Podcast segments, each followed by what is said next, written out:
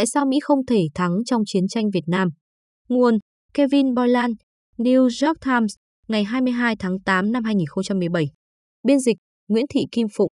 Bản quyền thuộc về dự án nghiên cứu quốc tế.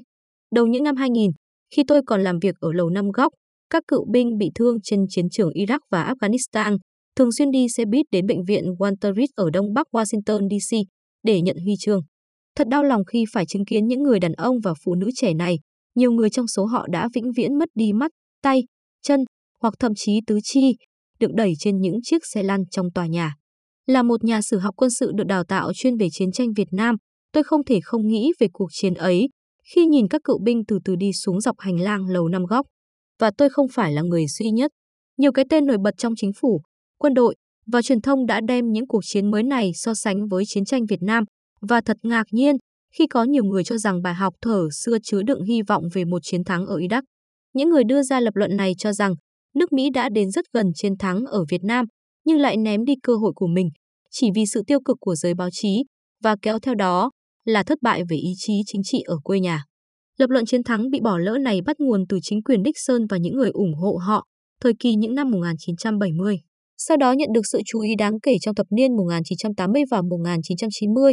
khi nó được một nhóm các nhà sử học xét lại có ảnh hưởng, bao gồm Mark Moria và Lewis Shockley đệ tam, nhắc đến. Sử dụng gợi ý từ những người theo chủ nghĩa xét lại về chiến tranh Việt Nam, những người lạc quan về chiến tranh Iraq lập luận rằng, tương tự như việc người Mỹ nghĩ rằng mình đang thua ở Việt Nam trong khi thực tế đang chiến thắng, thì chúng ta cũng chiến thắng ở Iraq, bất chấp bằng chứng rõ ràng chỉ ra điều ngược lại. Những người lạc quan lập luận rằng, vấn đề ở đây là, giống như trong chiến tranh Việt Nam, các học giả và chính trị gia không chỉ đơn thuần làm suy yếu sự ủng hộ của toàn dân cho cuộc chiến, mà còn cho kẻ thù của chúng ta hy vọng rằng họ có thể chiến thắng bằng cách chờ đợi người Mỹ mất đi ý chí tiếp tục cuộc chiến. Kiểu lập luận này khiến tôi phải thất kinh, bởi nó không khuyến khích một đánh giá thẳng thắn về chiến lược thất bại của Mỹ ở Iraq, nơi đã tạo nên đám rước hàng tuần của các cựu binh thương tật ấy. Và tôi cũng biết rằng, các tiền đề lịch sử làm cơ sở cho nó đều cực kỳ thiếu sót. Nước Mỹ chẳng hề có chiến thắng bị bỏ lỡ nào ở Việt Nam cả. Trên thực tế, chiến thắng có lẽ nằm ngoài tầm với ngay từ ban đầu. Trong giới sử gia chuyên nghiệp có một sự đồng thuận rộng rãi rằng chúng ta thực sự không thể giành chiến thắng trong chiến tranh Việt Nam.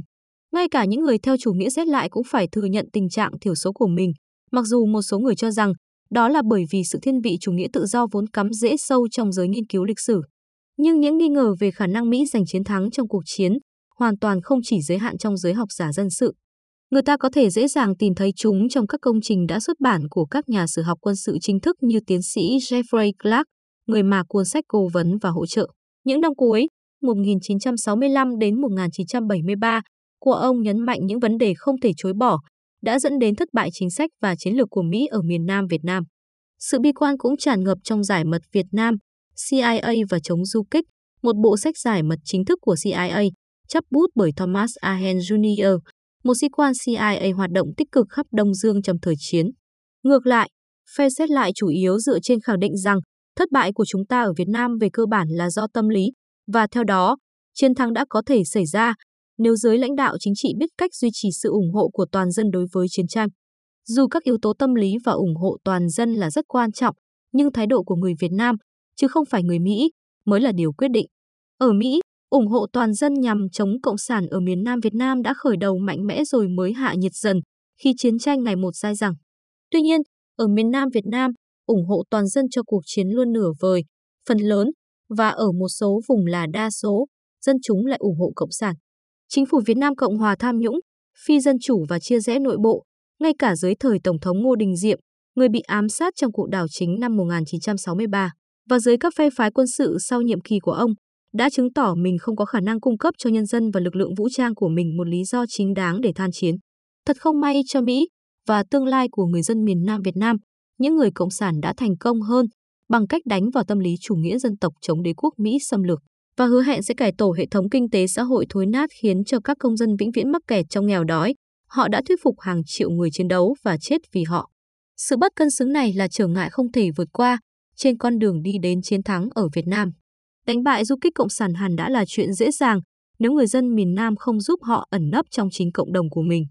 Thay vào đó, quân Mỹ và lính miền Nam chỉ có thể mò mẫm đi sau kẻ thù và hiếm khi có thể đối đầu trực tiếp với nhóm này, trừ phi họ muốn thế.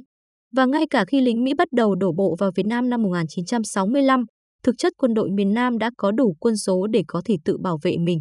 Rốt cuộc thì lực lượng miền Nam đông hơn lực lượng Cộng sản, được trang bị tốt hơn nhiều, có hỏa lực vượt trội và có lợi thế đáng kể về khả năng cơ động nhờ máy bay vận tải và máy bay trực thăng.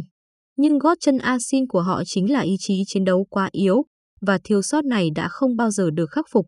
Vài năm sau khi chiến tranh kết thúc, Trung tướng Arthur Collins chỉ huy toàn bộ quân Mỹ ở khu vực Tây Nguyên từ tháng 2 năm 1970 đến tháng 1 năm 1971, nói với một sử gia quân đội, tôi không nghĩ là có cách nào đó để Nam Việt Nam có thể tồn tại, bất kể chúng ta có làm gì cho họ đi chăng nữa. Theo quan điểm của tôi, điểm chí mạng nằm ở câu trả lời mà tôi nghe từ các sĩ quan Nam Việt Nam cấp dưới, hầu như không có ngoại lệ, rằng con trai của họ đang theo học ở Pháp, Thụy Sĩ hoặc Mỹ. Nếu họ không chiến đấu cho miền Nam, thì ai sẽ làm điều đó? Tất nhiên, bất chấp điểm yếu cơ bản của đồng minh, Mỹ có thể vẫn giành chiến thắng nếu họ sẵn sàng huy động đầy đủ sức mạnh quốc gia của chính mình. Nhưng điều đó sẽ đòi hỏi phải tăng thuế, huy động lính dự bị, cùng với nhiều hy sinh khác mà Tổng thống Lyndon Johnson không còn dám yêu cầu từ người dân Mỹ nữa. Trong một bài báo gần đây của New York Times, Moya, nhà sử học xét lại, đã giải thích về sự vắng mặt của Tổng thống kiêm đội trưởng đội cổ vũ và quy trách nhiệm cho Johnson vì đã không tạo ra thứ tâm lý chiến có thể khiến Việt Nam trở thành một cuộc thập tự chinh của lòng yêu nước và giúp bịt miệng các nhà phê bình chiến tranh. Moya lập luận, việc công chúng quay lưng với cuộc chiến không phải là điều không thể tránh khỏi. Đúng hơn, đó là kết quả của sự thất bại của các nhà hoạch định chính sách trong việc giải thích và thuyết phục người Mỹ ủng hộ nó. Nhưng Johnson là chính trị gia sắc sảo nhất của Nhà Trắng trong thế kỷ 20 và ông biết rằng mình đã đối mặt với một nghịch lý. Nếu chiến tranh Việt Nam không yêu cầu nước Mỹ hy sinh quá nhiều và mọi người đều tin rằng chiến thắng là rất gần, thì hầu hết người Mỹ sẽ ủng hộ nó. Nhưng nếu Johnson công khai thừa nhận rằng Nam Việt Nam chẳng thể tồn tại nếu không có sự cam kết đầy đủ của Mỹ, ông hiểu rằng mọi ủng hộ cũng sẽ tan biến. Một động thái như vậy sẽ tiết lộ những sự thật trần trụi của chiến tranh, rằng chính phủ Nam Việt Nam là một chế độ độc tài chuyên chế, rằng quân đội của họ không muốn chiến đấu, rằng phần lớn dân số sẵn sàng ủng hộ Cộng sản, rằng Bắc Việt đang từng bước leo thang, rằng Johnson đã cam kết tham chiến mà không có kế hoạch giành chiến thắng, và Lầu Năm Góc chẳng hề có ý tưởng rõ ràng về việc khi nào họ mới có thể giành chiến thắng. Johnson biết rõ rằng nếu công chúng chống lại chiến tranh, họ cũng sẽ chối bỏ quyền lãnh đạo của ông, cũng như từ chối chính sách đối nội xã hội vĩ đại đã từng được yêu mến. Vì vậy, giống như các tổng thống khác trước và sau ông, Johnson đã cố gắng che giấu thực tế ảm đạm tại Việt Nam khỏi mắt người Mỹ và cố tình đánh lừa họ về thời hạn và chi phí của cuộc chiến.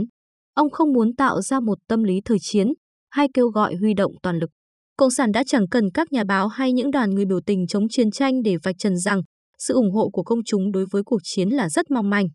Việc Johnson từ chối tăng thuế hay huy động lính dự bị đã làm rõ mọi chuyện ngay từ đầu, hệt như việc chúng ta không áp dụng thuế mới hoặc huy động lính nhập ngũ kể từ sự kiện 11 phần 9, chính là dấu hiệu cho kẻ thù chúng ta biết rằng ý chí chiến đấu của nước Mỹ đang rất yếu. Mặc dù Mỹ chắc chắn có đủ phương tiện để thắng thế ở Việt Nam, nhưng cuộc chiến không thể vượt qua mức độ cam kết và hy sinh mà đất nước chúng ta sẵn sàng chấp nhận. Như nhà sử học nổi tiếng Jacques Turing đã nói, cuộc chiến này không thể thắng được theo bất cứ nghĩa nào, với một cái giá đạo đức hay vật chất mà hầu hết người Mỹ coi là chấp nhận được.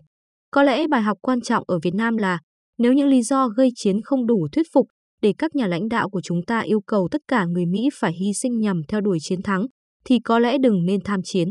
Chúng ta không nên đặt gánh nặng hy sinh lên chỉ những người dám mạo hiểm mạng sống và thân thể mình cho đất nước ở một chiến trường nước ngoài xa xôi nào đó.